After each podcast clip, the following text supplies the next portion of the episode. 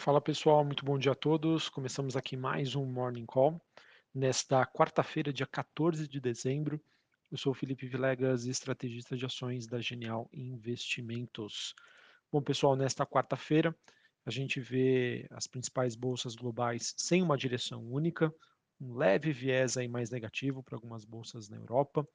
É, mas enfim, acho que o mercado segue em compasso de espera sobre a decisão de política monetária que acontece hoje nos Estados Unidos, em que o Banco Central norte-americano vai divulgar a sua taxa de juros, expectativa de uma alta de 0,5%, e também vai tentar coletar pistas aí sobre qual vai ser a taxa de juros terminal por lá, é, por quanto tempo né, a taxa deve ficar nesse patamar mais elevado, enfim, todas dúvidas que devem ser parcialmente ou totalmente sanadas é, a partir das 4 horas da tarde, quando a gente tem a divulgação desse indicador. E lembrando que a partir das 4 e meia a gente vai ter o Powell é, falando aí com a imprensa, né, investidores, analistas, economistas, para tirar é, eventuais dúvidas que possam ter ficado, é, enfim, a, a, partir da divulgação do comunicado. Beleza? Então, principal dado aí do dia, principal a, acontecimento olhando uh, para os mercados internacionais. E por que, que eu acho que é importante a gente acompanhar é, essa movimentação e as reações do mercado? E isso acontece porque ontem, pessoal, a gente teve a divulgação dos dados de inflação nos Estados Unidos, né, o famoso CPI, é, inflação ao consumidor, ele que equivale ao IPCA aqui no Brasil. Os números divulgados por, por lá foram mais brandos e isso, obviamente, que acabou fomentando aí é, e renovando as expectativas do mercado sobre uma necessidade de uma política monetária mais frouxa à frente. É, olhando, pessoal, a qualidade de, do indicador, né, desse dado, é, a gente acabou vendo um recuo mais forte da parte de bens e energia, que são itens mais voláteis, mas a inflação de serviços e as pressões salariais, é, que tendem, né, no, no, caso, a ser mais inerciais, eles ainda continuam preocupando. Mas é aquilo, pessoal, essa parte de inflação relacionada à parte de serviços e salários não tem jeito, tá? O remédio ele é amargo. E qual é esse remédio? Desaceleração da atividade econômica. Tá? Então, para que esses itens contribuam, entre aspas, né, positivamente com os dados de inflação, a gente vai ver aí uma, vai precisar ver, na verdade, infelizmente, uma redução da atividade nos Estados Unidos, não tem jeito. Então, sim, temos sinais de moderação da inflação, é, mas, obviamente, que o processo ainda pode ser bastante duradouro, e é essa dúvida aí que o mercado é, e os investidores têm sobre qual vai ser a taxa de juros terminal e por quanto tempo ela vai precisar ficar nesse patamar é, para tentar levar um, um pouso suave da economia americana, ou se não tem jeito, esses níveis eles só vão, essas metas de inflação só vão conseguir ser atingidas a partir do momento que eu tenho uma redução um pouco mais drástica da, da atividade por lá. Beleza? É, falando sobre inflação, a gente teve a divulgação dos dados de inflação no Reino Unido, esse número que ficou ligeiramente abaixo das expectativas, mesmo assim, nós temos uma inflação ainda galopante né, no Reino Unido e na Europa como um todo. É, lá no Reino Unido, né, foi 10,7% na comparação ano contra ano, e isso reforça as expectativas de que é, a gente tem uma visão aqui de que ainda vai ser necessária uma política monetária mais rígida, mais restritiva, olhando aí para a Europa e que isso vai acabar culminando numa redução de atividade por lá mais drástica. A gente teve também dados sobre a zona do euro como um todo, é, produção industrial subiu 13,4%, é, em outubro na comparação ano contra ano, porém esse indicador ficou abaixo das expectativas que esperavam uma alta de 3,7%. É, sobre as commodities, pessoal, a gente acaba tendo um dia negativo para o minério de ferro, é o terceiro dia de queda, ele que acaba estendendo esse movimento de baixa depois de um pico recente, né, um mais alto nível em quatro meses, o mercado por lá né, especulando né, é, sobre um aumento no número de casos de Covid-19, mas como eu comentei anteriormente, eu vejo muito mais uma questão técnica, ou seja, um ajuste técnico de preços, de realização de lucros, do que necessariamente uma mudança nas expectativas uh, do mercado. E aquilo também que eu vinha comentando com vocês, apostar num processo de reabertura da China, eu acho que faz muito mais sentido acreditar numa recuperação do petróleo e das commodities agrícolas do que necessariamente aí do minério de ferro. Olhando para os metais industriais, é, a gente tem o cobre praticamente no zero a zero, mesma movimentação para o níquel. E quando a gente olha para o petróleo, a gente tem um dia um pouco mais positivo. Contrato WTI negociado em Nova York subindo 0,90, 76 dólares o barril. É, e o Brent subindo 0,78, 81 dólares o barril. Acabei não falando mais sobre as movimentações é, das principais bolsas. Na Europa, Londres caindo 0,37, Paris na França queda de 0,71, Frankfurt na Alemanha queda de 0,78. Futuros norte-americanos, S&P futuro 0 a 0, Dow Jones alta de 0,02, Nasdaq queda de 0,04, ou seja, pessoal, no 0 a 0 está sem movimentações. Mercado realmente em compasso de espera da decisão do Fed. O VIX, que é aquele índice do medo, subindo 0,75, 22 pontos, patamar bastante tranquilo. Dólar Index DXY caindo 0,20, 103,78. Taxa de juros de 10 anos nos Estados Unidos caindo 0,11 a 3,5%. Bitcoin subindo 2,8, 17.800 dólares. Sobre a China, pessoal, a gente teve a bolsa de Xangai fechando praticamente no 0 a 0, uma alta muito leve. Hong Kong subindo 0,39 e a bolsa japonesa subindo 0,75.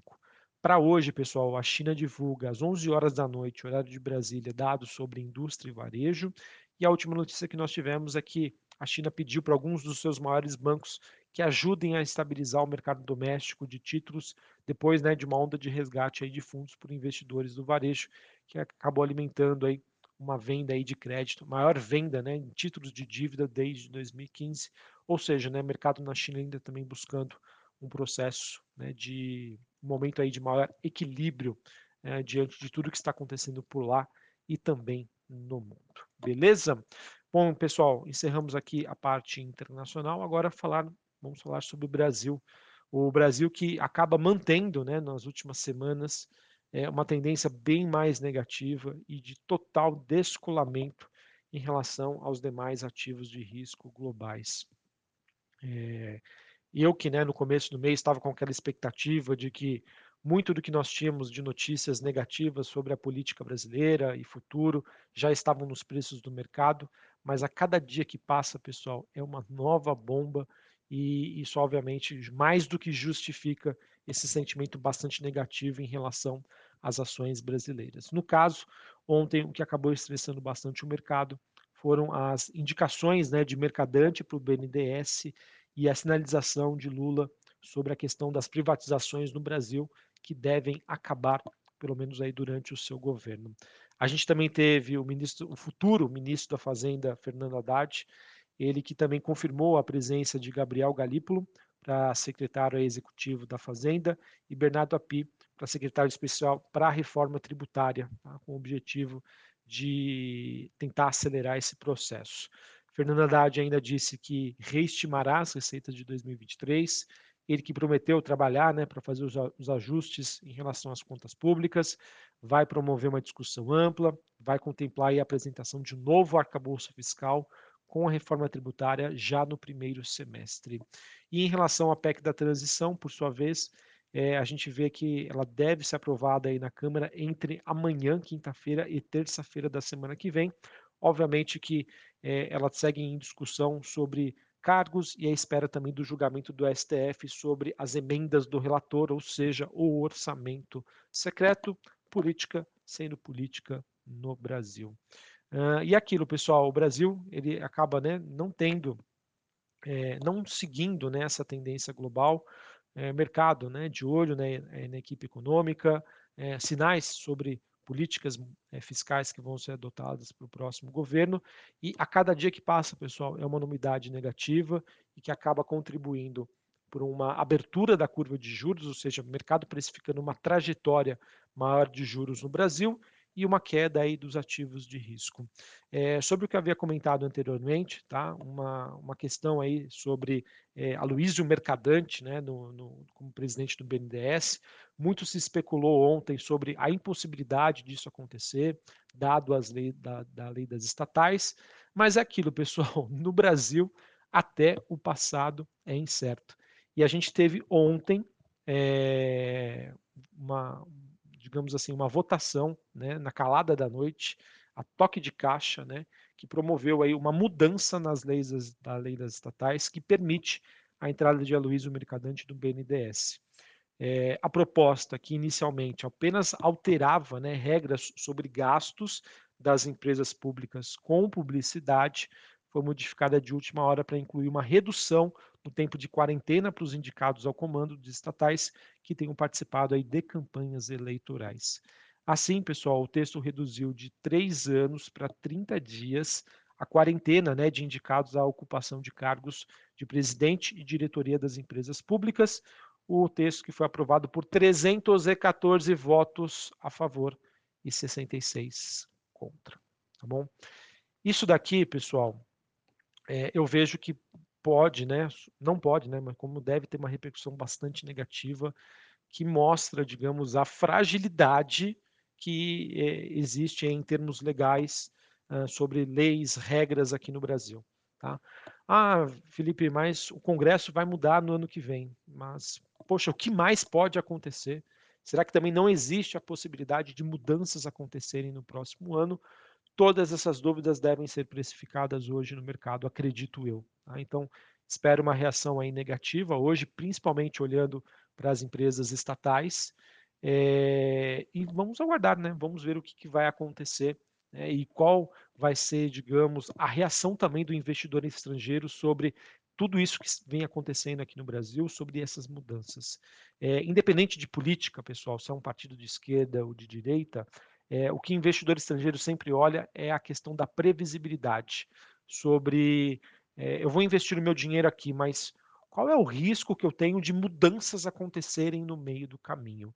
E os, o, no caso, né, os caminhos que estão sendo adotados, escolhidos até o momento, é, convergem para uma direção muito ruim, de uma percepção aí bastante negativa que já está né, acontecendo, olhando para o mercado doméstico, para o investidor local, e que, na minha opinião, pode também se expandir para o investidor internacional.